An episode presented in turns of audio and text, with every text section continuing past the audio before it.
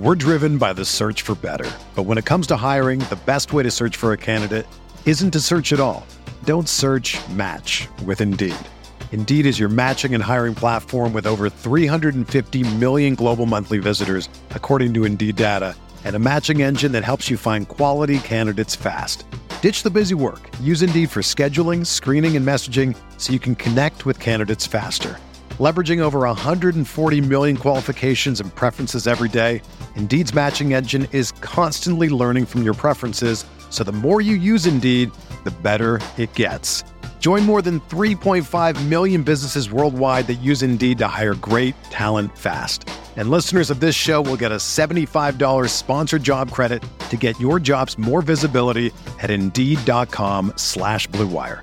Just go to Indeed.com/Blue Wire right now and support our show by saying that you heard about Indeed on this podcast. That's Indeed.com/Blue Wire. Terms and conditions apply. Need to hire? You need Indeed. This podcast episode is brought to you by Coors Light. These days, everything is go, go, go. It's nonstop hustle all the time. Work, friends, family expect you to be on 24/7. Well, sometimes you just need to reach for a Coors Light because it's made to chill. Coors Light is cold lagered, cold filtered, and cold packaged. It's as crisp and refreshing as the Colorado Rockies. It is literally made to chill. Coors Light is the one I choose when I need to unwind. So when you want to hit reset, reach for the beer that's made to chill. Get Coors Light in the new look delivered straight to your door with Drizzly or Instacart. Celebrate responsibly. Coors Brewing Company, Golden, Colorado. Hey everyone, it's Lindsay Rhodes, and I've got a new podcast, The NFL Roadshow. Fun and kind of nerdy conversation about the NFL every Monday, Wednesday, and Friday. I've got some amazing guests that are joining me. I'll be breaking the huddle with the top stories, previewing games. We'll get you set for the weekend fantasy with our Fantasy Friday episodes, and we'll answer some of your questions as well. So subscribe to the NFL Roadshow on Apple Podcasts, Spotify, or wherever you get your podcasts.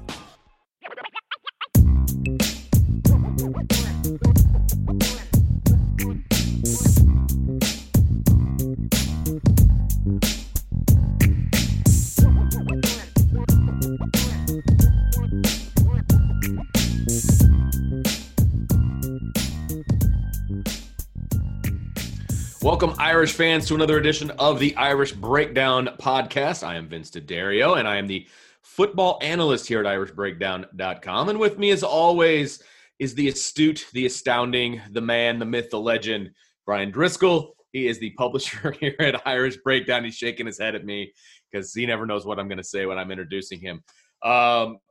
People are going to think I'm making you say that.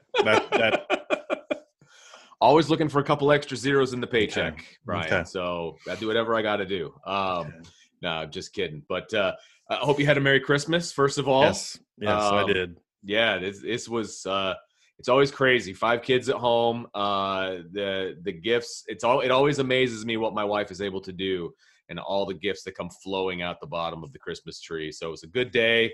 Lots of happy faces, a lot of squeals of delight. So it was a good day for us. I hope it was a good day for you as well. Yeah, it was. And hopefully it was a good Christmas for everybody out there that's watching or listening to this podcast. So now it's Christmas is behind us. That means it's time to start focusing on New Year, right, which the New Year means it's the college football playoff, which means right, Dame versus Alabama. So I'm ready to rock and roll. Yeah, it's game week. And we want to make sure we kick things off the right way. And we're gonna talk some Notre Dame offense versus the Clemson defense today. Alabama. Now, wow. See, I'm still on Clemson. Woo! Thank you very much. Notre Dame, Alabama, and maybe I'm just, it might be just a case of this is gonna be one heck of a matchup. You're still getting over that Clemson game. I know that's really sticking in your craw because that was a game that we both felt Notre Dame really had a chance to play well in and win. And still haven't gotten over that one yet, but yeah, it's time to move on to the Crimson Tide, who are going to be quite the matchup. But this is the matchup to me, Vince. This Alabama defense versus the Notre Dame offense. This is going to determine whether or not this is going to be a competitive game or not, and this is going to be the matchup that determines whether or not Notre Dame has a chance to pull off a monumental upset because You're not holding Alabama to 13 points. You're not going to beat them 12-7, you know, like you did Louisville. You're not. This is going to be a game where if you can't score, it's over. You don't have a chance. Yeah. Your defense could play great and hold Alabama to 35 to 38 to 40 points. I mean, that's just how good they are. Well, I mean, they're averaging just under 50 points a game, I believe, offensively. We'll talk about the Alabama offense versus the Notre Dame defense in the next podcast. But this one, we're going to focus on the Alabama defense. And I think, you know, just from watching film so far, you know, of this matchup, of this Alabama defense, there's holes in this defense. I mean, there's ways for Notre Dame to score. The problem I see ahead of time, and we'll get into this more deeply, but can Notre Dame attack where Alabama is weakest, right? Can they think outside the box a little bit from what they've been doing to attack this Alabama defense? And that's the part that remains to be seen. But let's focus on this defense so far, Brian. This defense this season, they're not the ones getting the headlines, you know, so far. It used to be Nick Saban's first few years in Alabama, it was the defense, and then the offense was just kind of there. They were the undercard. This defense is now the undercard. You know, kudos to Nick Saban for realizing that offense is now going to be the side of the ball that's going to win the championship for you. As you like to say, defense will get you to the show, but the offense needs to win you the championship. And Alabama has subscribed to that. There is no question about it. So this defense – has taken a back seat, and they've taken a back seat statistically. They've taken a back seat as far as the powerhouse on this team, and there's some weaknesses here on this defense. What are your thoughts on this defense so far this season, through the regular season, through the SEC championship, and where we stand right now? Well, you know, Vince, it's kind of weird. It depends on which part of the season do you want to talk about. Do you want to talk about the Alabama defense the first month when Ole Miss went up and down the field on them? You know, made Notre Dame's performance against Clemson in the ACC title game look like a great one. You know, that's how bad they hurt them. And or do you want to talk about how Florida put 46 on them? You know, had over 460 yards of offense.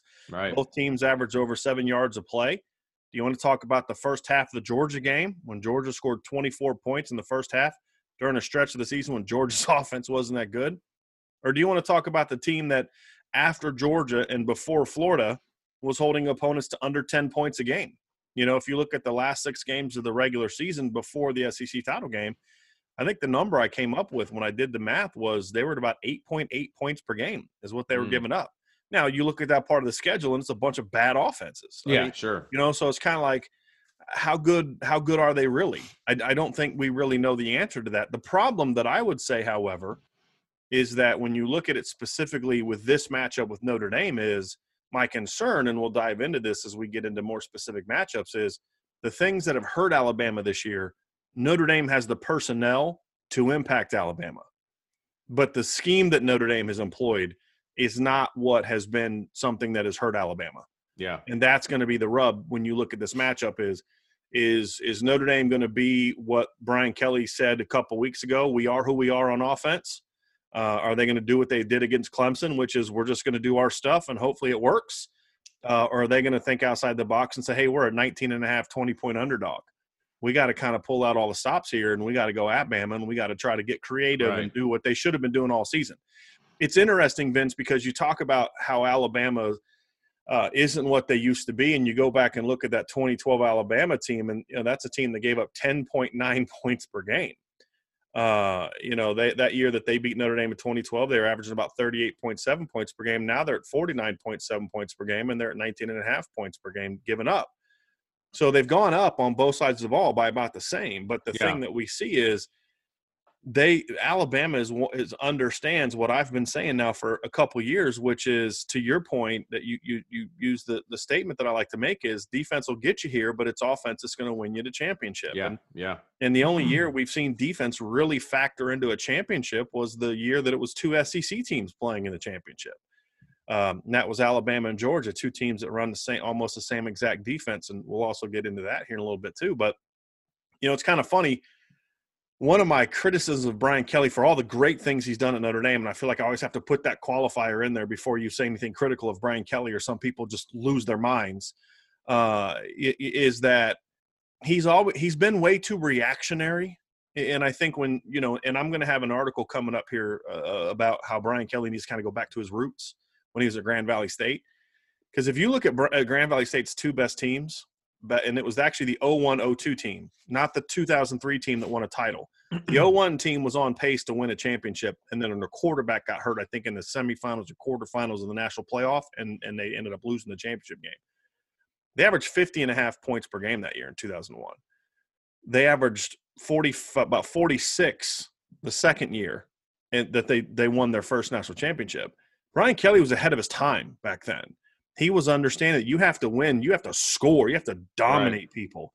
Well, that's kind of what Bama's doing now. They had pretty good defenses back then with Chuck Martin as defensive coordinator, but they just overwhelmed people. And so when you look at this Alabama defense, they're giving up more points because they're on the field so much more. And because of offenses have changed as much as they have, them giving up 19.5 points per game this year is actually pretty good. 19.5 points per game back in 2012, you know, it wasn't going to rank you where it does now. I mean, that's just it's just a different era. You know, back then, 19.5 points per game, that's a top 20 defense. And if you look at a lot of the teams that were giving up those kind of points, it was teams that were not Power 5 teams. You know, now Alabama's giving up 19.5 points per game. They're a top 20 defense, and so you know, it's just one of those things, Vince, where you're just – teams can score now more, and Alabama understands that, and they've had to adjust their system schematically, and Notre Dame is still chasing Alabama, what they were in 2012. Notre Dame's trying to be what Alabama was in 2012, and Alabama's saying we can't win championships that way. We have to be good on defense, and Alabama is still really good on defense. They're still a top 25 defense. It just gets overshadowed by what they do on offense. Right, and it's not – we're not used to seeing that elite top 5 Alabama defense, but that Alabama defense was getting beat by Johnny Manziel. You know, that Alabama defense was getting torched by Deshaun Watson. You know, and Nick Saban saw that this is the future. You have to be able to score. And you look at how good Alabama was a couple years ago in 2018. You know, that was a really good Alabama defense in 2018, even after giving up 40-some points in the national title game to Clemson and 34 points in the playoff game to Oklahoma. That was a team that still ranked about 12th in scoring. But they got that – actually scored 16 and got beat 44-16 by Clemson in the title game. Okay, well – Your defense isn't going to hold Clemson to 17 points. Right, you know? Exactly. You're not going to win a championship like they did in 2011, where you win 21 to nothing.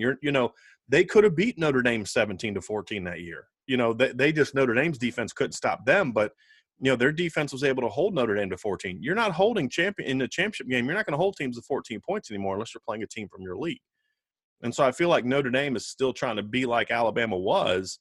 But Alabama understands that you can't be that way anymore. You have to be more opportunistic on defense. You have to be good on defense, and trust me, Nick Saban does not like it when his teams give up points. Sure, and you can see how he interacts with Pete Golding on the sideline afterwards. It's not much fun being a defensive coordinator for Nick Saban. But I mean, that's just the way football is played now, Vince.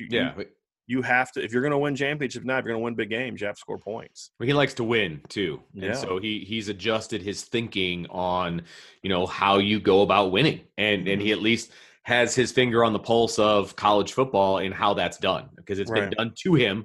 Now he's doing it to other people. Yeah.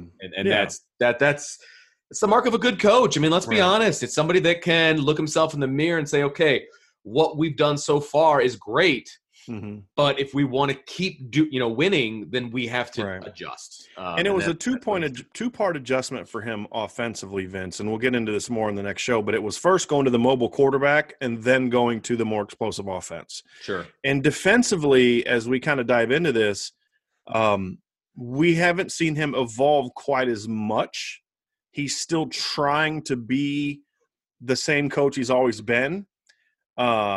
And where you've seen them adjust is more from a personnel standpoint. They haven't made the big evolution schematically defensively. You're still running pattern match. They're still doing pattern match coverages. They're still doing a lot of the similar things. They're still listed as a 3-4 defense. The difference is now the personnel wise, they're better able to match up with spread teams. They can go 4-2-5 from a personnel standpoint, even though they still are, even then a 3-4 type of team. Athleticism is a little bit more of a premium for them. And I think that's partly also why I don't think their defense has been quite as good, Vince, because they're still very much trying to be that big physical shut down the run team.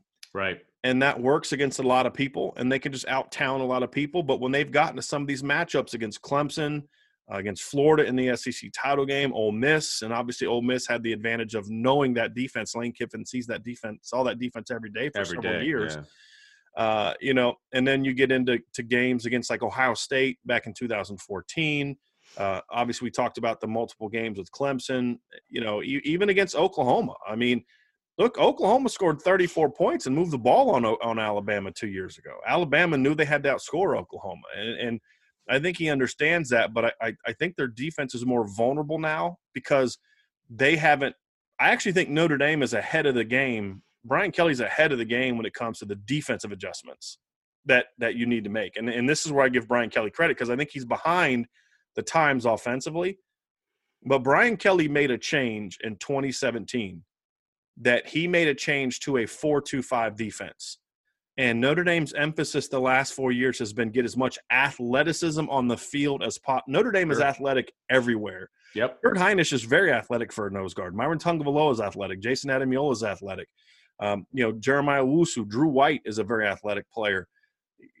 That's just been their premium. You look at the guys they're recruiting on defense now in the 2021 class. There's some areas where you can say they got to get a little bit better, but they understand that you have to be fast. And I think there's still a little bit too much of that 6'4", 250 linebacker at Alabama. And that's where they've been vulnerable. And I think that's where you watch them against Ole Miss. You watch them against Georgia. You watch them against Florida. A lot of times it's tight ends that are hurting them. It's running backs that are hurting them. It's, it's stuff over the middle that's hurting them. And it's because I don't think they've quite evolved defensively the way that they need to offensively, because offensively Nick Saban can just say, I'm going to go hire Lane Kiffin and let him do what he's going to do, or I'm going to hire Steve Sarkisian and do what he's going to do. He's having the same problem defensively that Brian Kelly's having offensively, in that he's still a defensive coach, so he's not fully able to kind of let go of what got him here, and Brian Kelly kind of – I think meddles too much defensively. Offensively, Nick Saban, he said, here's where we need to be, and I'm going to make the hire and let that guy go do it. That's exactly what Brian Kelly did defensively, right, Vince? Yeah. And so I think that's why we've seen – also partly why we've seen Alabama not be quite as good, because I don't think they've quite evolved to the level they need to, which is you got to get as much athleticism on the field as you can. They got that in the secondary, but there's still not enough of that in the front seven, and I think that's what makes them a bit vulnerable. No, that makes a lot of sense. And, if you're talking to somebody who's never seen Alabama play this year, how would you compare that defense to, let's say, Notre Dame's defense? If it's a Notre Dame fan listening, they've seen Notre Dame's defense play. How would you compare the two as far as how they play against elite offenses? How maybe they match up athletic. I mean, you kind of mentioned how they kind of – they're old school defensively as far as personnel versus Notre Dame, who is athletic. But just a comparison, if that makes sense, just to kind of outline what Irish fans are going to see on January 1st. They're really big. They're still really big. I mean, you look at their ends. Again, they're a 3-4 team by personnel, what they call it. They do a lot of four down stuff. They do, but and even then they're sort of like Notre Dame, and that's what I love about Mike Elko and Clark Lee's version of the four down, is because that drop end is still got his hand up. So it's so much easier to drop that guy into coverage when he's in a 2-point stance as compared to when he puts his hand in the ground. And so they have some of that flexibility, but they still treat that guy much more like a defensive end than Notre Dame does in their four down defense. So very big, very physical. You look at their linebackers. Their starting inside linebackers are 6'3", 240, 6'2", 232. Their backups are 240, 250. Their outside linebackers are 6'4", 250-pound guys. Their defensive ends are 285, 295. Their nose guards are, 310, 320. They're still a big, physical, two-gapping team in a lot of instances on defense. And what we saw late in the year was we saw Alabama attack more. And I think the stat that I had this morning, and I'm trying to – I should have pulled this up before we started the show, but I believe like the first 7 games, they had like 11 sacks. In the last 4 games, they've had 21 sacks. Whew. They have heated it up a little bit, but, again, part of that's because they've played teams that aren't very good. But part of that, too, is you've got some young defensive linemen that are starting to be used more to attack. You know, and I think that's been something that's really allowed their offense to kind of take that next step because they are, you know, when you look at a guy like Will Anderson, who's an edge player, they're starting to use him as more of a pure edge pass rusher and allowing him to use his athleticism more than they did early in the year because they understand we've got to heat the quarterback up a little bit. Yeah. And I think that's where you've started to see them sort of get a little bit better as the season has worn on. But then against Florida, we saw that that left them vulnerable to some big play opportunities, especially with the tight end. And, of course, they have Florida has an incredibly good tight end. So you're going to see some things that remind you of what Alabama's always been. And that's kind of what I was talking about earlier, Vince, which is you're going to see some odd fronts and you're going to see 3 really big dudes right up front. Right. And they're – you know, and they're 295, 285, you know, 5 techniques. Yep. They're big 320-pound nose tackle, 245, 250-pound inside linebackers. So you're going to see some of that. But you're also going to see on the perimeter a lot of length. And that's the one thing I do like about their defense is they're very long on the second level. So even when they get beat or make mistakes, they've got such good length that you have to really be accurate. I mean, there was the one – I can't remember if it was went for a touchdown or if it was just caught inside the 5, the play to Kyle Pitts in the SEC title game. I mean, he's 6'6", and that ball was put over top of 3 guys. Mm-hmm. There aren't a lot of quarterbacks that can make that throw, and there definitely aren't a lot of 6'6" tight ends that can make that play, you know. So even when they're getting beat, there's still a margin for error that's very difficult to get to, which is why most teams couldn't get there. You know, so even though – I just talked about some vulnerabilities on the defense. You know, you look at their results down the stretch, Vince, you're like, well, what are you talking about? Because in the last 6 games, they gave, you know, this is a regular season, they get 17 points to Tennessee, 0 points to Mississippi State, 3 points to Kentucky, 13 points to Auburn, 17 points to LSU, 3 points to Arkansas. Well, I'll take that kind of underachieving defense every day of the week. Again, no doubt. Those were against pretty bad offenses, but you know, this is a down defense for Bama, but still for most teams, it's still a very good top 20 to 25 caliber defense. And it's young. It's got some youth at certain positions. And, you know, you see a defense that kind of started to come into their own, getting Dylan Moses back. You know, it took him 4 or 5 games to really get going after he tore his knee up. They'd missed the year before. You know, had a lot of guys, especially in the secondary, go pro. So it's not as good of a defense as it was the previous year, but, you know, it's still a pretty good defense. Well, I want to jump into some specific personnel at each level of the defense, right?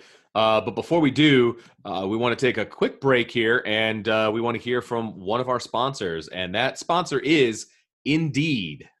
2020 has already reshaped how we work, and it's almost over. Businesses across the globe are challenged to be their most efficient, which means every hire is critical, and Indeed is here to help. Indeed is the #1 job site in the world with more total visits than any other job site, and that's according to Comscore. Indeed helps you find quality candidates quickly so you can focus on hiring the person you need to keep your business going. And unlike other sites, Indeed gives you full control and payment flexibility over your hiring. You only pay for what you need. You can pause your account at any time, and there are no long-term contracts. And now, Indeed's new way of matching you with candidates instantly delivers a short list of quality candidates whose resumes on Indeed match your job criteria. You can contact them the moment you sponsor a job, making Indeed the only job site that can move as fast as you do. According to Comscore, 73% of online job seekers in the U.S. are visiting Indeed each month. So it's clear Indeed can help you get the quality hire you need. That's why more than 3 million businesses worldwide use Indeed for hiring. Right now, Indeed is offering our listeners a free $75 credit to boost your job post, which means more quality candidates will see it fast. Try Indeed out with a free $75 credit at Indeed.com/BlueWire. This is their best offer available anywhere. Go right now to Indeed.com/Blue Wire. Offer valid through December 31st. Terms and conditions do apply. Welcome back, Irish fans. Brian, you started to wet the whistle there a little bit when you started talking some personnel, and I want to dive into that because obviously there's athletic guys all over the place and big, strong guys all over the place on this defense, and I want to kind of take it level by level with this group so Irish fans understand what they're going to be seeing when they flip on the TV, or I guess they could be in person down there in Dallas, and if you are, congratulations. Yeah. I'm sure that's a pretty tough ticket to get right now. But let's start up front, Brian. Some defensive line personnel. Like you said, there's some beef there, and there may or may not be a matchup here that I'm going to be keeping my eye on, but we'll talk about that in another podcast. But I want you to kind of go over the defensive personnel up front. Yeah, like I said, it's a very big group. So you look at the two defensive ends that play a lot. It's LeBron Ray at 6'5", 295. He's one of their five techniques. And Byron Young, who's 6'3", 292. Stephen Wynn, who Notre Dame tried to recruit a few years ago, 310 pounds at defensive end. Their other defensive end, Justin Aboigbe, 6'5", 285. Their backup defensive end, who's really their – you know, he may not start, but he's their better end. He plays more. He gets more production. Christian Barmore is listed as a defensive end. He's 6'5", 310. You know, their third string strong side end is 6'5", 312. So 6'4", 312, excuse me. So, you know, again, a lot of beef. And that's what I talk about. It's very much like Alabama used to be. It's just a massive defensive line. And they're big, they're physical. Not a lot of those guys have been very good at putting pressure on the quarterback this year. And part of that's because LeBron Ray has been injured. You know, he was a guy that I thought for a while there in his career was showing a lot of potential. It just never has been able to take off because he's just been banged up a lot, and we haven't seen his game evolve to that level. Justin Aboigbe is a guy that was a five-star recruit coming out of high school. He was a big recruit for them. He has a half a sack this year in 11 games. He hasn't really, you know, kind of seen that jump that you'd expect. But then, you know, you look at Christian Barmore, and I wrote about him this morning on Irish Break, or actually it'd be Saturday morning at irishbreakdown.com. And, you know, he's a 6'5", 310-pound guy that's got six sacks, you know, and so he's a beast. He's a handful. And so there's some size there. That's what I think has helped them against the run. I think teams that have been successful running on them have been teams that can kind of run right at them and be quick with it, you know, because they got those big guys, and, you know, you need to hit those holes quickly, because if you let those big guys kind of get that push going, there's going to be nowhere to go. And so, and they're really rangy and athletic. I think their safeties and different players struggle with some run game stuff. We'll get into that, or some coverage stuff, but they're really good at the run game. So they're going to try to funnel you back into those big boys. And that's where I think they're really good, is they can be really physical against traditional offenses. And that's my concern with Notre Dame, is if Notre Dame was running an offense like Ole Miss and Florida, mixes up tempos, play actions, you know, spreads the field, takes some shots, really aggressive team, I'd say, boy, Notre Dame's got the personnel to give Alabama a lot of problems. The problem is Notre Dame is still trying to run the traditional old school, you know, two tights kind of power offense. That plays right into Alabama's hands. That's where Alabama's wheelhouse is with their front seven, Vince, is that big physical front seven. And when you start going two tight end personnel all game and putting your guys in wings, you're fitting into it. And we've seen this with Georgia. The last two times Notre Dame's played Georgia, who's Georgia's head coach? It's Kirby Smart. Where did Kirby Smart spend most of his career? Learning under Nick Saban. You see, it's almost the exact same defense. Now, there's some personality differences with the schemes, but it's very similar.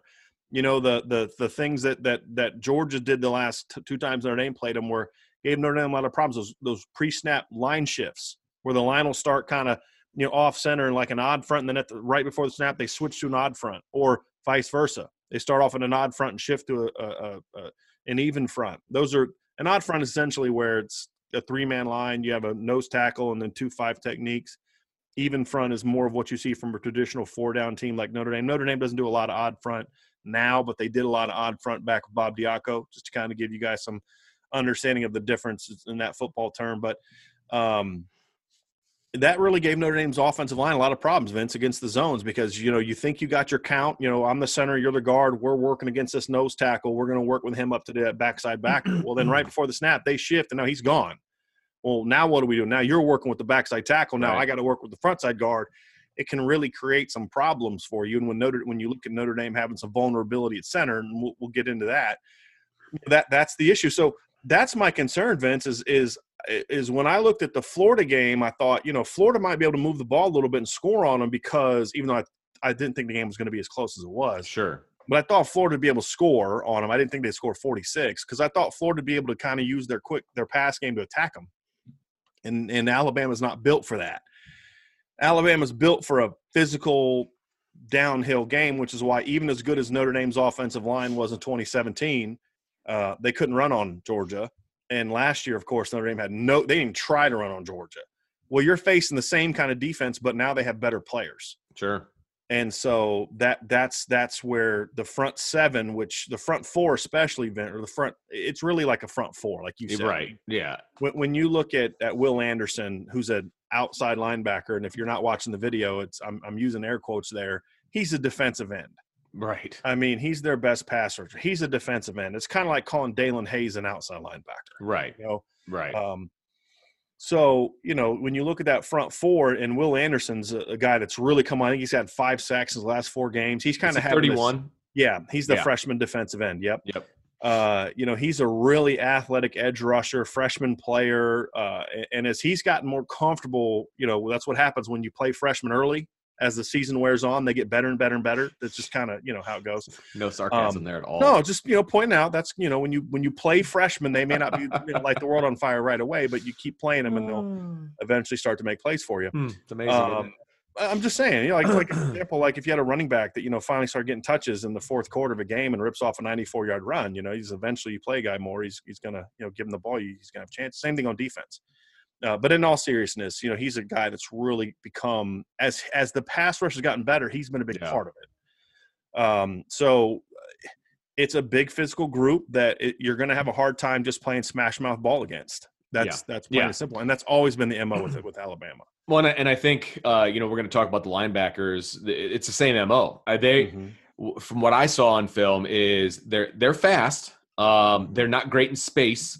And I think they over-pursue at times, which can get them in trouble in the run game. And so I hope Notre Dame doesn't abandon the run game, because I think they can have success there. But they can't – you can run it right at Alabama, but you have to do it the right way. And you have to play with their eye level, and you have to mess with them a little bit, because, like I said, they will over-pursue. They will bring pressure. If they don't feel like their front 3 or 4 are getting on, they're going to bring linebacker pressure. And they're not afraid to do that. And they do it in an aggressive manner, from what I was able to tell. But like I said, they over-pursue, which leaves cutback lanes, and it leaves them vulnerable to the run. Right. And it does. And they're, like you said, they're big physical linebackers. They run well, but they're downhill players. That's correct. And where I think they've had the biggest problem with those linebackers is actually in coverage. And if you go look at the numbers from Pro Football Focus and those kind of things, to your point, I'm more concerned about their over-pursuit hurting them in the pass game than I am the run game. Okay. And what I mean by that is they'll leave you vulnerable. You can rip off a big play or two, but you're not going to consistently just run inside zone on them. No, you know, agreed. I mean? Absolutely. And I know that's not what you're saying. You have to, like you said, that's where the eye level, you know, the motions, the shifts, the play actions, the counters, things like that. You have to have some diversity to what you do with your run game. Yep. If they start getting a read on you, you're done. It's over. And again, that's the problem with Notre Dame. What's been my complaint for 3-4 games now is the other teams know what's coming now. And what was the thing that Alabama was saying after the 2012 game against Notre Dame? We knew what was coming. They were calling plays out during the game. And that's been the problem with Notre Dame's offense, and it's been that way for a while. Is they get very predictable. I don't know if they're not doing a great job with self-scouting or what, but it's kind of like, hey, and Brian Kelly says it all the time, we are who we are, you know, to a fault at times. Right. And so that's the concern. Now that doesn't mean they have to be that way against Alabama, Vince. And I think the point is, to your point is, there's some vulnerabilities there that if Tommy Rees can really keep Alabama on their toes, this is a front seven that can be taken advantage of.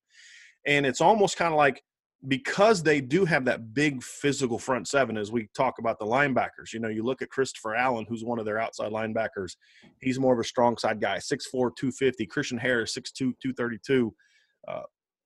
Dylan Moses, 6'3", 240. You know, they're big. They're tackle-to-tackle guys.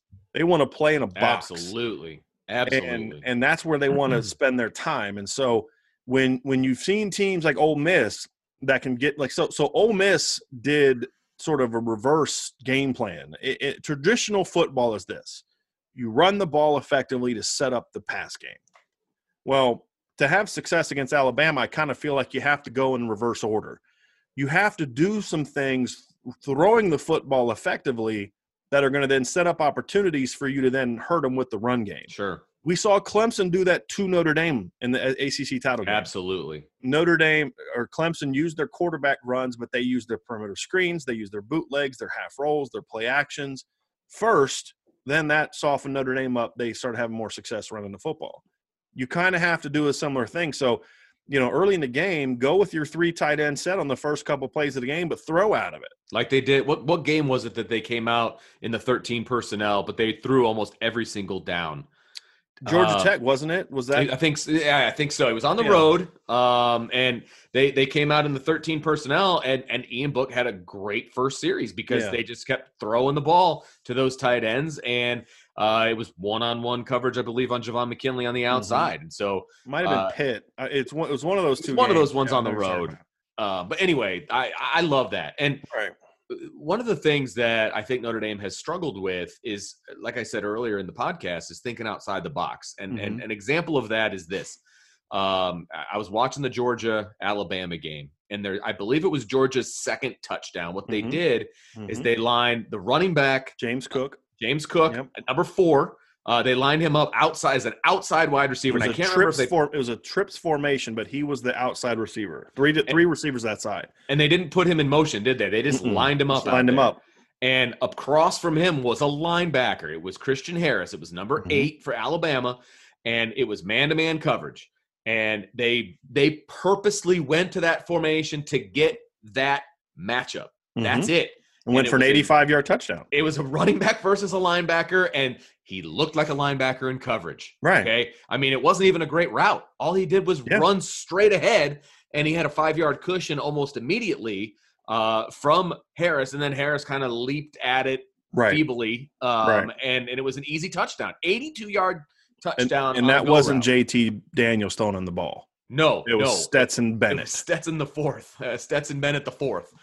Who is about as big as I am, little guy. And who's not a very good quarterback. Right. And we're being honest. He's fourth string. I mean, he was fourth string for a reason. Let's be I mean, it's a great story and all, but he was fourth string for a reason, right? So, but that's the kind of thing that you can put your guys in position to be successful because of matchups and because you've done your scouting and you know that, hey, this is how we're going to get that matchup. Right, and the first play, the first touchdown for Ole Miss was set up on on another play that was built on creating opportunities for a non-receiver to make a play.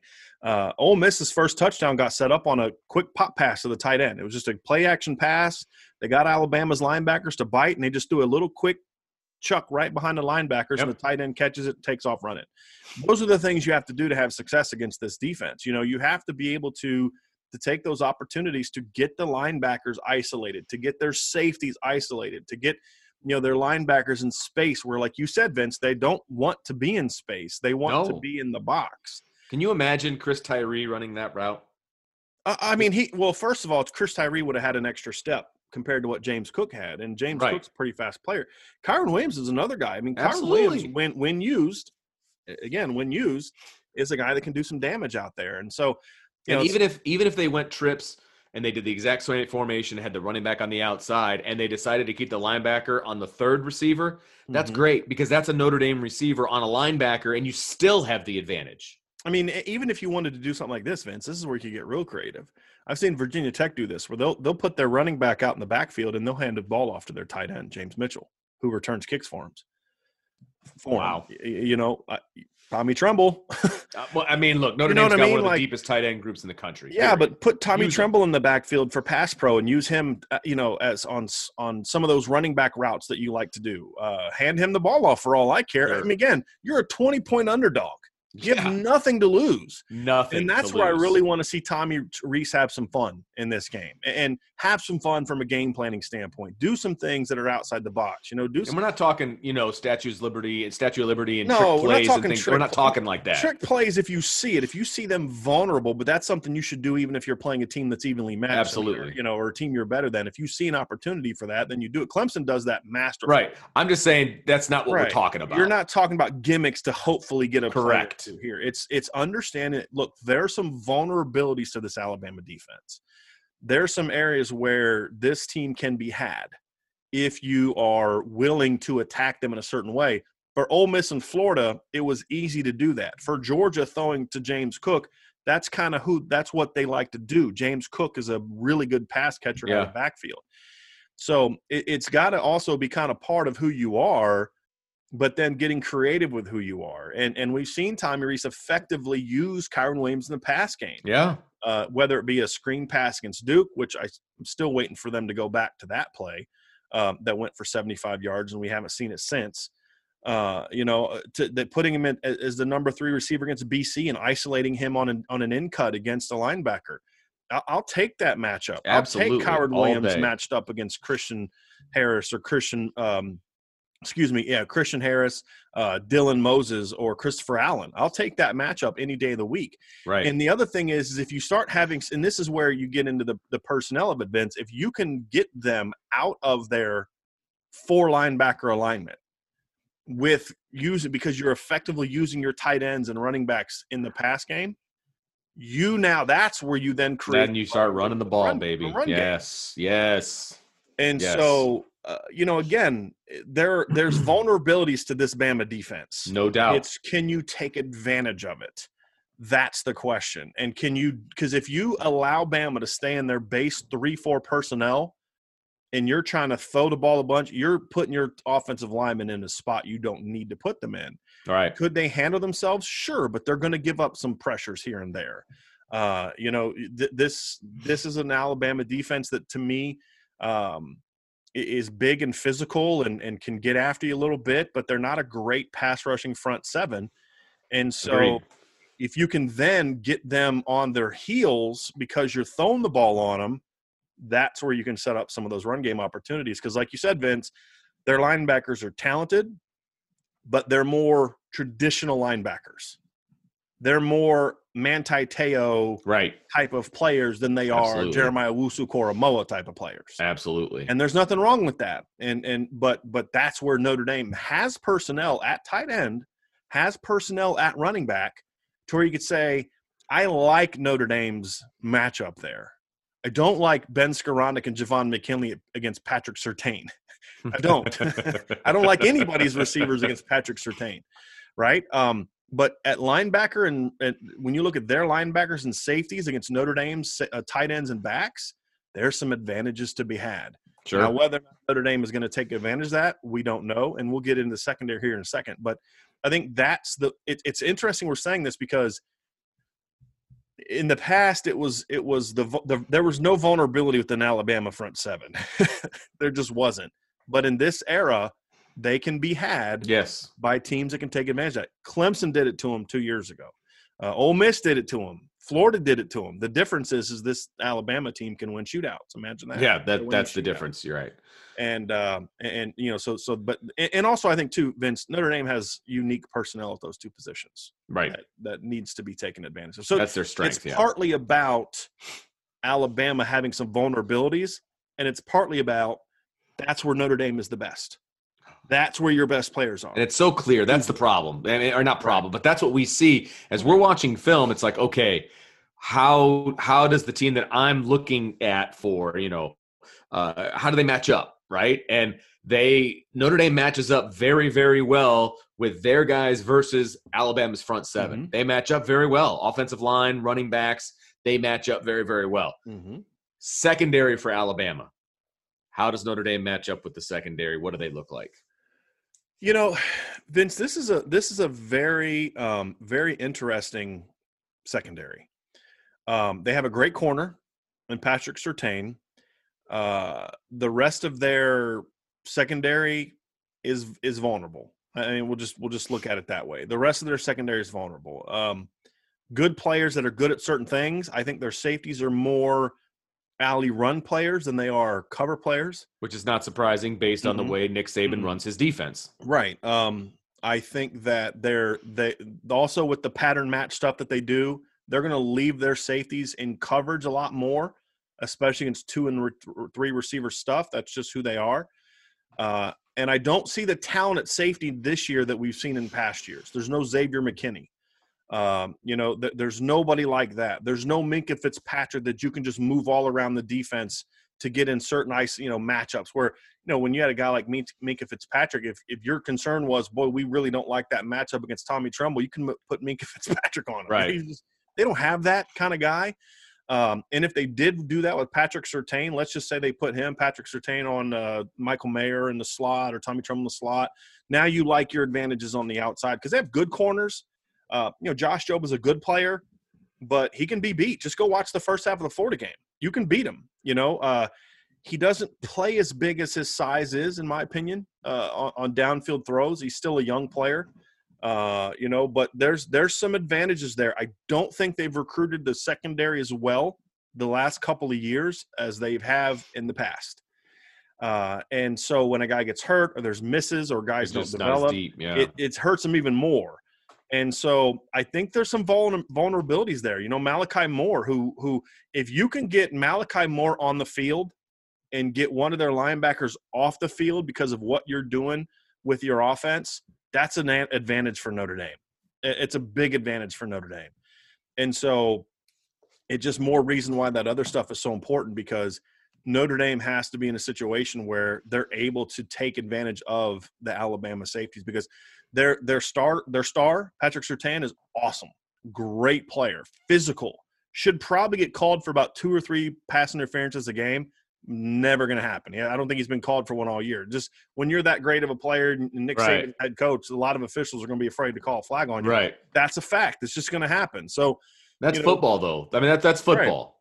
Right. Doesn't mean you ignore them. It just means that you got to find ways to manipulate your offense to get him away from where you want to go. And then you have to find the weaknesses. The weaknesses are the safeties, Josh Jobe. And again, weakness for Bama. Right. Absolutely. These weaknesses for North Carolina, Syracuse, everyone on the Notre Dame roster or on the Notre Dame schedule this year would love to have a lot of Alabama secondary and linebackers. Sure. Right. So we're not saying like these guys wouldn't start at BC. For Bama, for who they are, these are vulnerabilities. So when it's a weakness compared to what they've been, it's not a weakness to where you're just going to go out in there and beat those guys like drums. You're not going to beat Daniel Wright like a drum just because he's a terrible player. You're not going to beat Josh Jobe all game long like he's that corner the Pitt had that was just – they're vulnerable because – right. Vulnerable for Bama. Right. They're still good football players, which means your execution has to be at a high level. Your play calling has to be at a high level. Your game planning has to be at a high level. But what I am saying is I do believe that Notre Dame has the personnel – absolutely. – if used correctly to hurt Bama's back seven.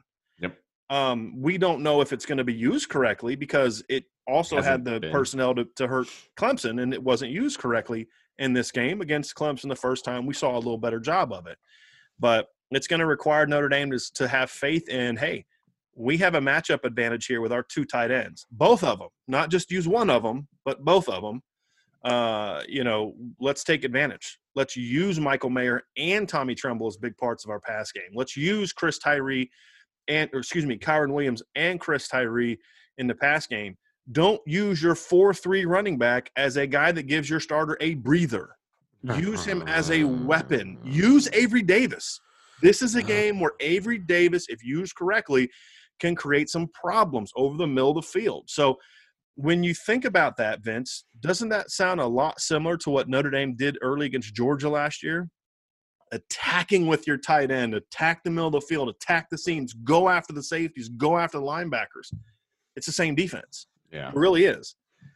And so And I would argue that Notre Dame is every bit as good as tight end now as they were in that Georgia game when you consider it's Cole Kmet's first game back after missing over a month of the season. Tommy Tremble was just in his third career game. You know, I would say that now you're in game 12 with Michael Mayer and Tommy Tremble compared to really game 1 with Cole Kmet when, you know, his conditioning level wasn't, you know, where it would have been by the end of the year. I think Notre Dame can take advantage of that, certainly. And I think Notre Dame has a lot more options out of the backfield now than they had in that Georgia game last year where it was Tony Jones and nobody else. Right. And so you have the weapons, take advantage of it. And because there are places where I would say Notre Dame's athletes are better. If you can get Javon McKinley somehow, some way, formationally, motions and shifts against Josh Jobe, go after it. It's a win. Be aggressive enough to go after it. They did that in the Florida State game. When they got some early matchups where Javon McKinley was not matched up against Asante Samuel, they attacked downfield and it worked.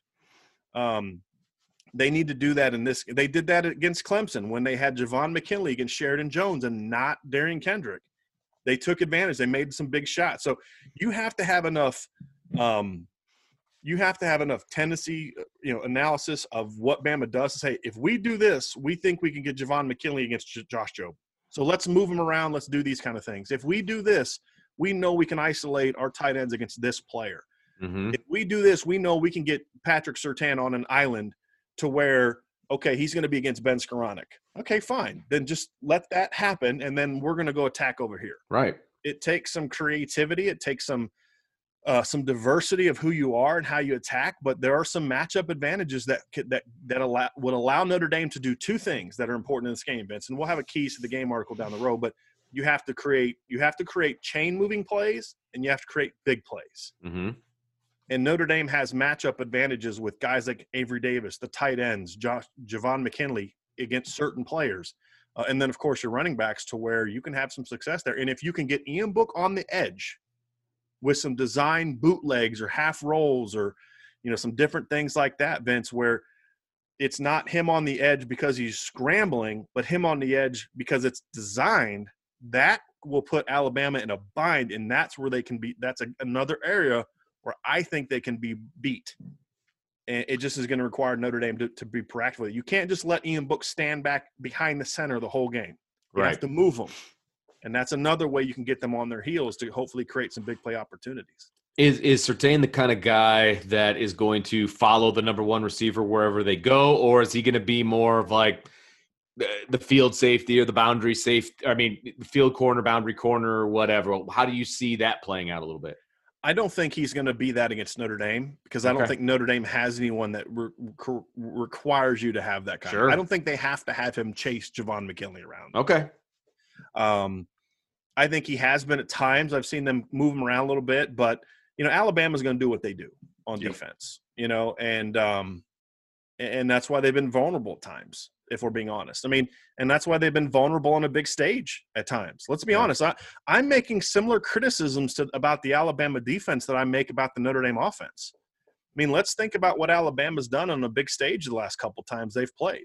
SEC title game, 2008, 2020. They have a 46 points, right? The last time Bama was on a big stage because Bama wasn't in the SEC title game last year. Why? That's right. Because they give up over 40 points to LSU and they give up over 40 points against Auburn in money games, right? Year before that, college football playoff, they gave up 34 points to Oklahoma. Oklahoma moved the ball. And the only reason Oklahoma lost that game is because Oklahoma's defense couldn't stop me, you, and a couple buddies from scoring that year, you know? When you look at them in the national title game, Clemson embarrassed them. Yeah.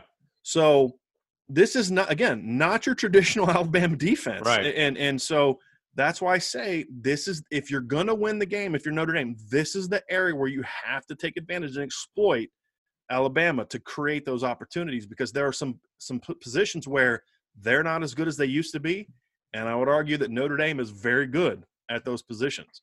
And if they can find some ways to get those matchups, Vince, then I think Notre Dame can move the ball and score points and create a big game opportunity for Ian Book. So what you're saying is there's a few matchups that you're paying attention to. Yes. Okay. There are. Yes. Amazing. Yes. So we're going to get to those matchups in just a second, but first we want to hear from one of our title sponsors, and that is Bet Online. Football is back in full swing. You might not be at a game this year, but you can still be in on the action at BetOnline. BetOnline is going the extra mile to make sure you get in on every possible chance to win this season. From game spreads and totals to team, player, and coaching props, BetOnline gives you more options to wager than anywhere else. You can get in on their season opening bonuses today and start off wagering on wins, division, and championship futures all day, every day. Head to BetOnline today and take advantage of all the great sign-up bonuses. Don't forget to use the promo code BLUEWIRE at betonline.ag. That's BLUEWIRE, all one word. BetOnline, your online sportsbook experts. Okay, Irish fans, welcome back. It is that time. We are going to give you some of the matchups that Brian and I are going to be watching on January 1st when Notre Dame lines up against Alabama. And there's a few to choose from here, Brian. And if anybody's been following along here during the podcast, they can probably at least guess where I might be going. But I'm interested to see where you're going to be headed here as well. Why don't you give me one of your matchups? We'll go back and forth. We'll do this tennis style. We'll volley back and forth. So why don't you give us your first matchup you're going to be watching? Well, I think for me, it's about the tight ends, the Notre Dame tight ends against the Alabama linebackers and safeties. I think this is a game where if your tight ends don't combine for 10 catches, then either Alabama just keyed on them the whole game, which set up some opportunities for some other things, or you called a bad game. Or your quarterback didn't execute well. I mean, it's going to be a negative. It's not going to be something like, well, you know, they just covered them all game. That would be a bad sign. That would tell me that Bama kind of knew what was coming. That's a matchup where Notre Dame can get chain moving plays and big plays, and it's the kind of matchup for me, Vince. When you look at them, like, so the linebackers are where I think you can get some of those chain-moving plays that can turn into big plays, because if you can get behind the linebackers, or if you can get the linebackers and the nickel DB chasing across the field, those are instances where you can get that 10 to 15-yard gain. And then when you get the ball into Tommy Tremble and Michael Mayer's hands, they've both shown the ability and the athleticism to then do something with it. Right. There aren't a lot of teams that have tight ends that can do things with the ball in their hands like Notre Dame's top two tight ends. And, you know, I mean, look, there's a lot of teams in the country that would say, hey, you know what, Notre Dame, you guys are being selfish.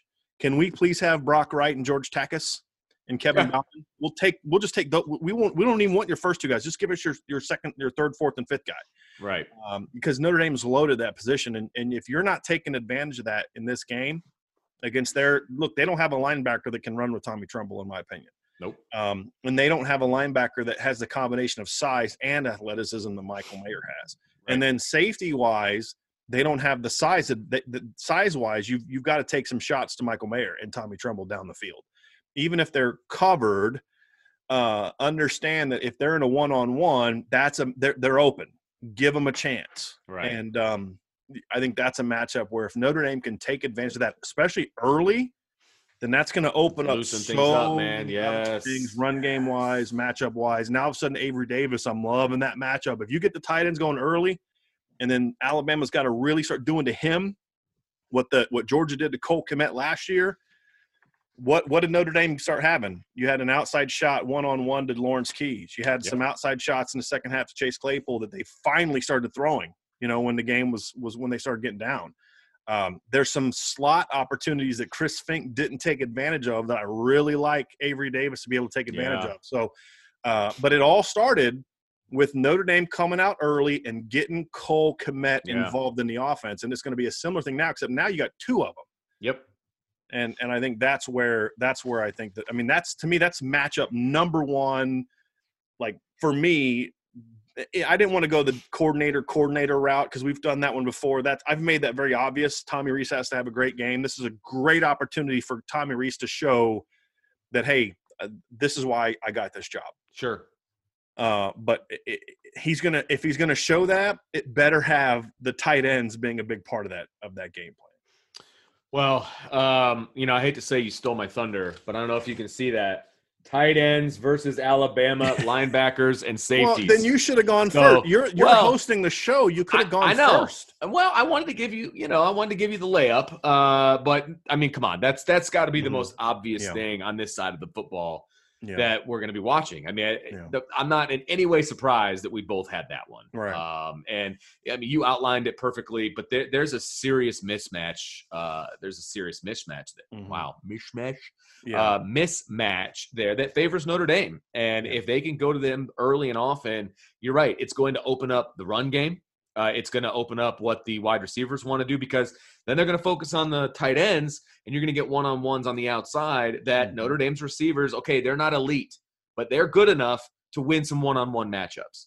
And you can also scheme your way into wins in one-on-one matchups. You don't have to be elite to be open in a one-on-one. So Javon McKinley can beat some of their corners. Absolutely. In one-on-ones. So, I mean, is he going to beat Patrick Surtain all day? No, he's not. No. But can he beat Josh Jobe? Absolutely. Yes. But you've got to be creative with how you create those opportunities. And if you use other players to set that up, then you know, it's a huge one. But there's some other matchups, obviously, Vince, that I'm a little bit more concerned about.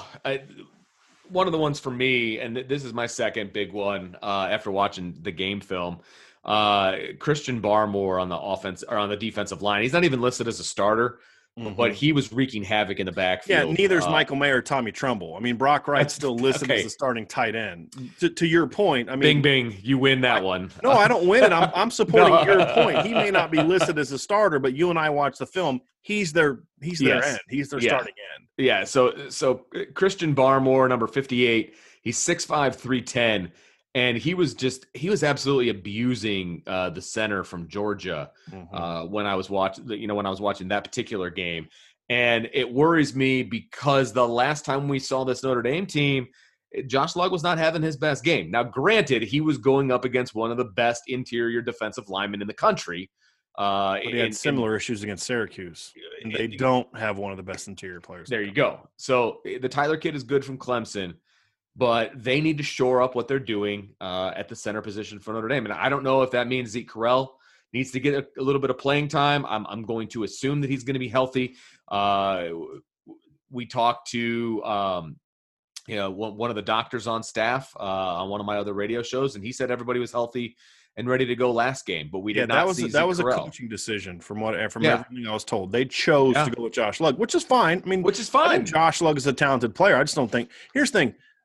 We're hard on Josh Lugg right now about these matchups, Vince, but it's not Josh Lugg's fault. He's not a center. That's right. He was really good at right tackle last year. I think he can be a good guard. I thought as he kind of got going against North Carolina, I thought he got better and better in the second half, and that's why Notre Dame ran the ball so well in the second half, because him and Zeke Correll kind of found their footing. He's not a center. He's almost 6'8". That's exactly right. He's not going to win that pad level battle when he's trying to snap and then step. It's a hard thing to do. Yeah, especially to pick up in 2 weeks. I mean, so they're putting him in a bad situation. I completely agree. That's not on Josh Lugg. That's a coaching decision, and one that I don't agree with. And so far it hasn't worked out. Now, maybe now after 2 games under his belt and 2 extra, an extra week of practice, maybe Josh Lugg will play better, because if they could get Josh Lugg to play at center the way he played at right tackle last year, that's great. Then I feel better about that matchup. Yes. Because right now it's a problem. And look, Bama's got this guy on the sideline named Nick Saban, good. Who's been a pretty good defensive mind his whole career. I say that incredibly sarcastically. He's one of the best defensive minds of my lifetime. And he's also him and his staff, and Nick Saban, if you don't know this, if you don't follow Bama, Nick Saban is still very involved in the defense. And he used to, up until recently, he coached the corners. And he's got a corners coach now, and he's a good one. I think Carl Scott is still the corners coach. It's a very good one.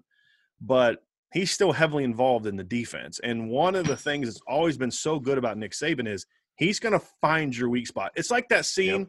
You remember the scene in Waterboy where they're going for the onside kick, and the kicker's looking around. He's like, oh, there's my you know what. Yeah. That's kind of how Nick Saban and his staff break down film. Like, that's the matchup that we can exploit. That's their weakness. That's where we can take their heart.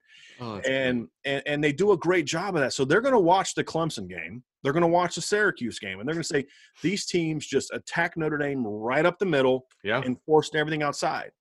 And it threw off the time. I mean, Notre Dame can never get into a rhythm offensively against Clemson because – They just kept coming right up the middle, whether it was with linebackers coming on blitzes or whether it was the defensive lineman. Notre Dame lost the battle up in the middle. And you, Vince, you're an offensive coordinator. You were one for a long time. I've called plays. You and I both know if you're getting your butt whooped right up the middle, it's not a whole lot you can do. There's not a lot of buttons you can push unless you got Michael Floyd playing boundary receiver and Will Fuller playing X receiver, and you've got Cole Kmet or Michael Mayer, Tommy Tremble, or Tyler Eifert, kind of in the slot at tight end. Unless you just got dudes across the board, if you're getting your butt whooped up the middle in the A gaps and B gaps, there's not a lot for you to do. Yeah. So they're going to see that, and they're going to attack it. You can guarantee that they're going to attack it. So Notre Dame's going to have a plan for that. Number one is going to be get Josh Lugg going or find someone else to play center. Correct. And I don't know what the answer is. I'm not at practice, but what I know is what we saw in film at center the last 2 weeks is not good enough to beat Bama. Correct. And so now that doesn't mean that I'm saying bench Josh Lugg, because like I said, we've seen Josh Lugg play really good football before. Correct. Not at center.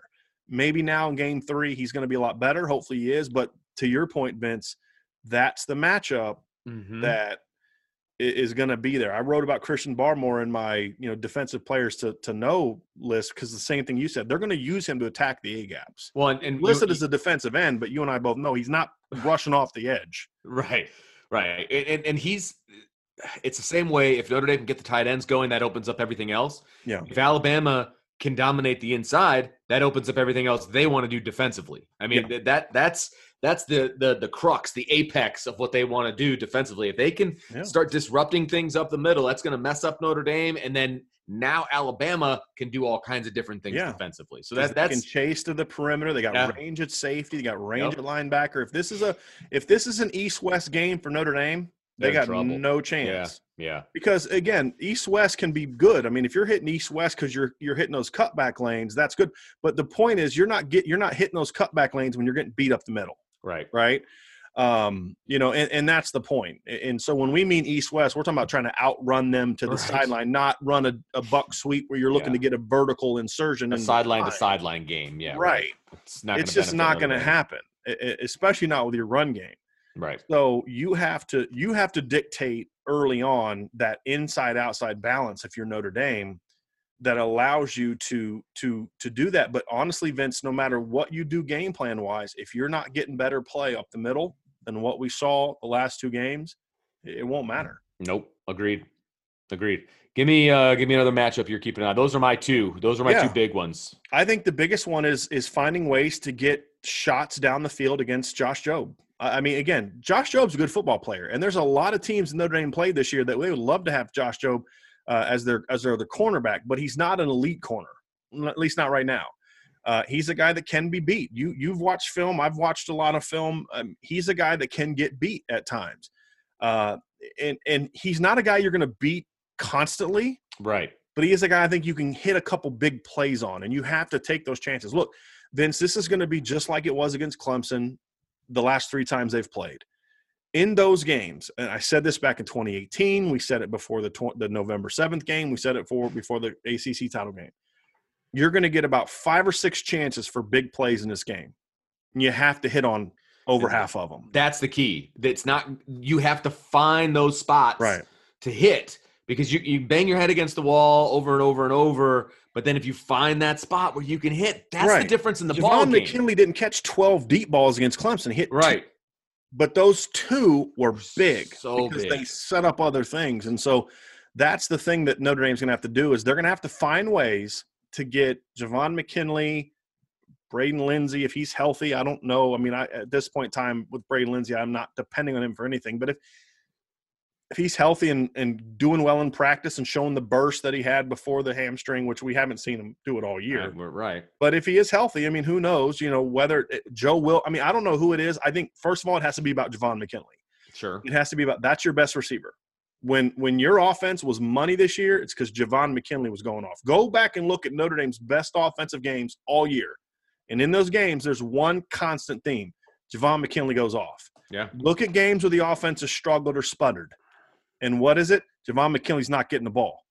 So you have to realize we have to get Javon McKinley going. Mm-hmm. There's a matchup that we can do where we can maybe get 2 or 3 shots down the field. And if we can create 3 vertical shots. And if Javon can catch two of them in a matchup against Josh Jobe, then you take your shot. And absolutely. And honestly, I wouldn't mind them taking a shot against Patrick Surtain early with Javon McKinley. If you get him in a one-on-one, Ian, drop back and launch that sucker, throw it outside, give Javon a chance to play, because that's the kind of mental thing, Vince, that you know that, oh, wow, they're not afraid to go after me. Whoa, and Javon just beat that dude. That's like, hey, we can if we can beat their best player, then what can we do to these other cats? And so that's why I say you don't want to make a living going after Surtain. You don't, because he will beat you more often than not. But if there's a way early in the game to get Javon in a one-on-one, or even a Michael Mayer in a one-on-one. Sure. Tommy, I don't care who it is, but one of your best players. That means Mayer, Tremble, or Javon McKinley. Take a shot. First or second down shot. Second and two shot. Something like that, where you say, hey, we're not afraid of you. We're coming at you. Because even if it's incomplete, you look at it and say, hey, we're coming after you. We're not afraid of you, Alabama. We're going to come after you. And I think that's the kind of mindset you need to establish in a game like this. And so I think that's the other matchup for me, Vince, is you mentioned Ben Skowronek. I think Ben Skowronek is a complimentary player. I don't think he's a guy that creates a matchup advantage, not the way that they use him. If Notre Dame used him like I think they should, then and he's going against linebackers and safeties at times in the slot, I'd feel good about that. But we've never seen Notre Dame use him that way. Yeah, you're right. So if they did, great. You can add him the same way you talk about the tight ends, but the perimeter guy that I think gives them problems is Javon McKinley. And I think, I don't say problems, but he's as good as their other corners. And he's big enough and good enough. I mean, he got one shot to beat Caleb Farley, who everybody's talking about being a first-round pick from Virginia Tech. He got one shot down the field against Caleb Farley last year. One. And he caught it. He beat him. He beat Asante Samuel down the field for a big play this year. I mean, not all of his deep shots against Florida State were big plays. Javon McKinley's a really good football player when you give him a chance. Yep. And Notre Dame didn't give him a chance against Clemson. They got to give him a chance. And Ian Book has to say, okay, yeah, Patrick Surtain is right in Javon's hip. Throw it up. Let him go make a play. And if it's incomplete, it's incomplete. Right? That's a low interception type of route. A back shoulder deep ball, unless you throw it terribly, is not a ball that's often going to get picked off. So take the shot and give your guy a chance to make a play. And if he makes it, it's a momentum-changing play. If he doesn't make it, it's 3rd and 2 or 2nd and 10. And you come back at it. So for me, that's the third matchup, Vince. That I'm curious, because again, they're going to have to make some plays on the outside. They're going to have to. And how are you going to do that? It's going to go a long way determining whether or not Notre Dame can stay in a shootout with this game, because it's going to have to be that. You're not winning this game 21-17. If you only score 21 points in this game, you're getting blown out. Yeah. You just are. Yeah, no, I agree. And to come full circle on that thought, this is the side of the ball that's going to make or break this game. Mm-hmm. I mean, the Notre Dame defense, while they did not play exceptionally well against Clemson the second time around, they still held them to 2 touchdowns below their average. And even if Notre Dame doesn't play their best game, I feel like they're still going to compete, and they're going to hold Alabama under their average. So this is the side of the ball that needs to come to play for Notre Dame to be in this game, to have a chance at winning. They have to put points on the board, and there's places against this Alabama defense where this Notre Dame offense can be successful. And they just have to have the cojones and the creativity, the courage to go after those shots, to put your guys in a position to be successful and to complete those passes and to make the throws to your guys. I mean, that's what it comes down to. Can they do it? Will they do it? Or is it going to be the same old from this offense? Vince, here's a fascinating stat that I saw CBS put on the board during the SEC title game, which fascinated me. Since being held to 16 points in the 2018 title game against Clemson, it's in the 2 years since. So what are they now on? They played, 13 games last year? So 24 games since. They have not been held below 35 points once. Jeez. They've only scored in the 30s, by my count, the last 2 years. They've only scored in the 30s 4 times. They're going to score. Right. You know? So, again, if Notre Dame can hold them in the 30s, that's a win for Notre Dame's defense, okay? Right. Huge win. what can the offense bring to the table? Right, right. That's going to be the key. Yeah. And to your point, Vince, there's places Notre Dame has some guys that Alabama's going to be worried about on the Notre Dame offense. We just don't know if it's going to be the quarterback, and we don't know if it's going to be Tommy Rees. You know, Tommy Rees has to put Ian Book in position to be successful.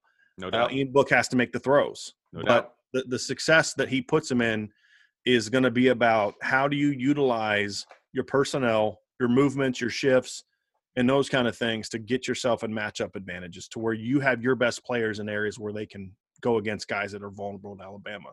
Notre Dame hasn't done a great job of that this year. It's been very much our guys are better than your guys. And here we come. We're here. Here we are. And that's not going to work against Bama. Not for four quarters. No.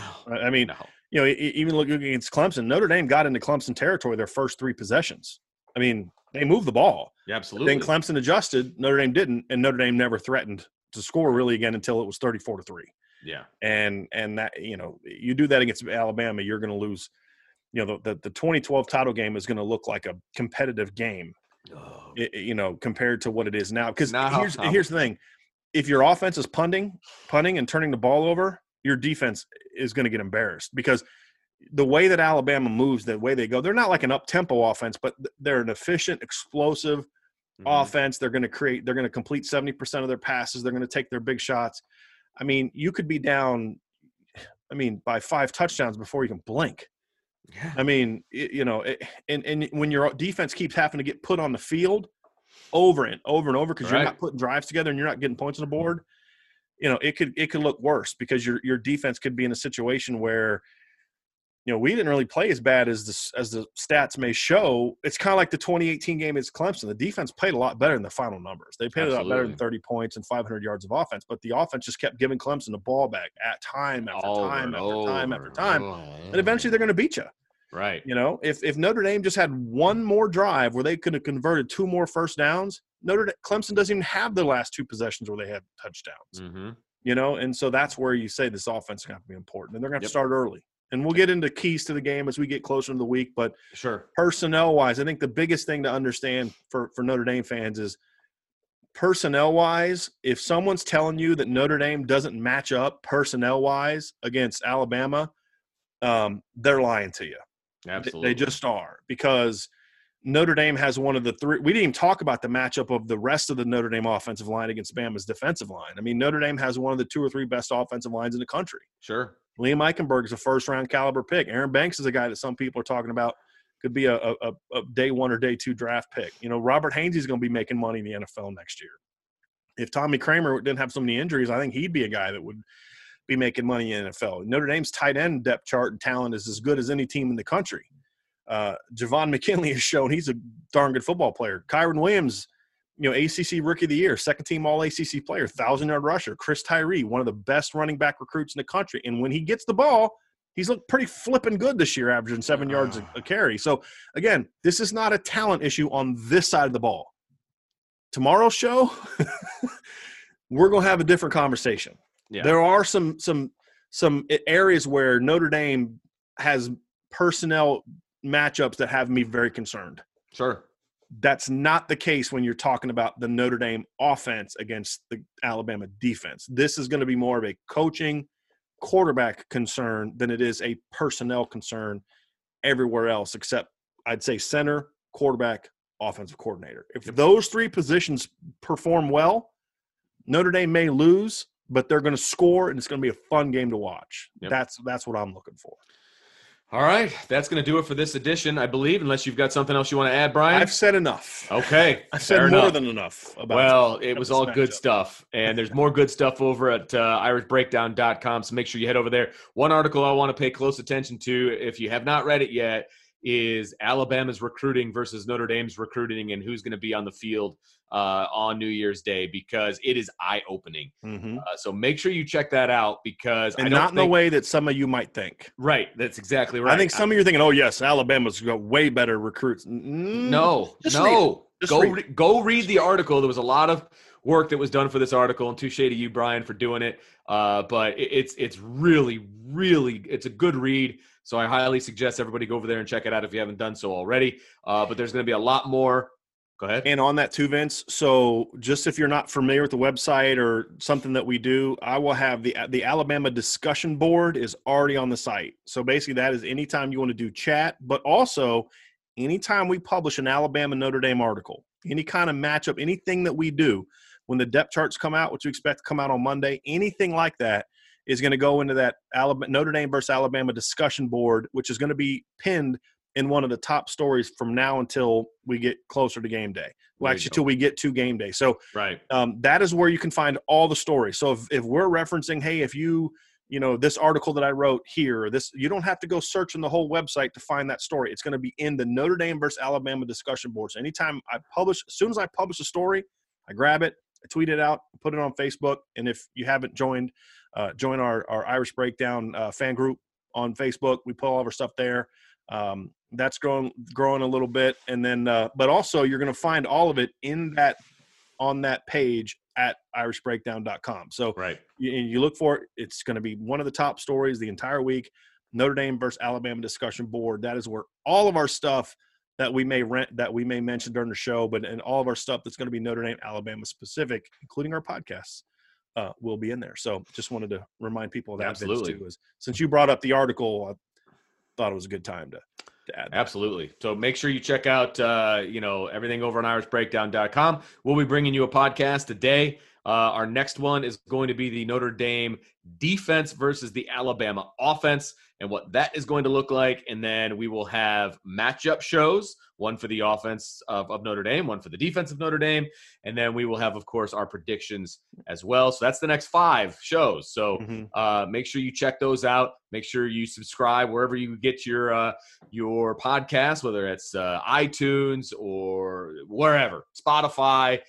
You click the subscribe button. We're on Pandora now, iHeartRadio now. I got an email from Google Podcasts. If you listen on Google Podcasts, they said that they found the reason why it hasn't been uploading there yet, and they're fixing it. So hopefully within the next week or so, that'll be set too. So as we made that transition over to Simplecast, obviously it's going to take some time to get back on all those platforms, but we're growing by the day on the number of platforms we're on. So be patient or find another platform that we're on because there's lots of ways to do it. And of course, every podcast we do is put on the website at irishbreakdown.com. No doubt. And then also don't forget to check out our YouTube channel, select podcasts, go up there and hit the subscribe button so you can be notified when one of those goes up as well. If you want to see our smiling faces as we go through these. So with that said, for Brian Driscoll, I'm Vince DeDario, and we will talk to you next time on the Irish Breakdown podcast.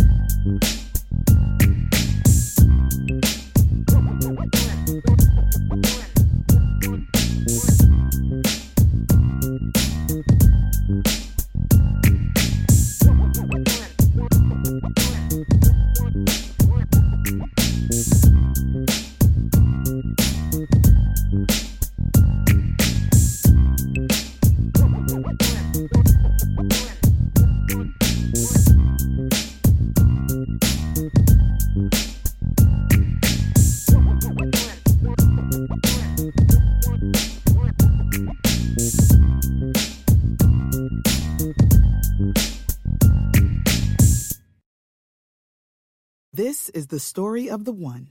As head of maintenance at a concert hall, he knows the show must always go on. That's why he works behind the scenes, ensuring every light is working, the HVAC is humming, and his facility shines. With Grainger's supplies and solutions for every challenge he faces, plus 24/7 customer support, his venue never misses a beat.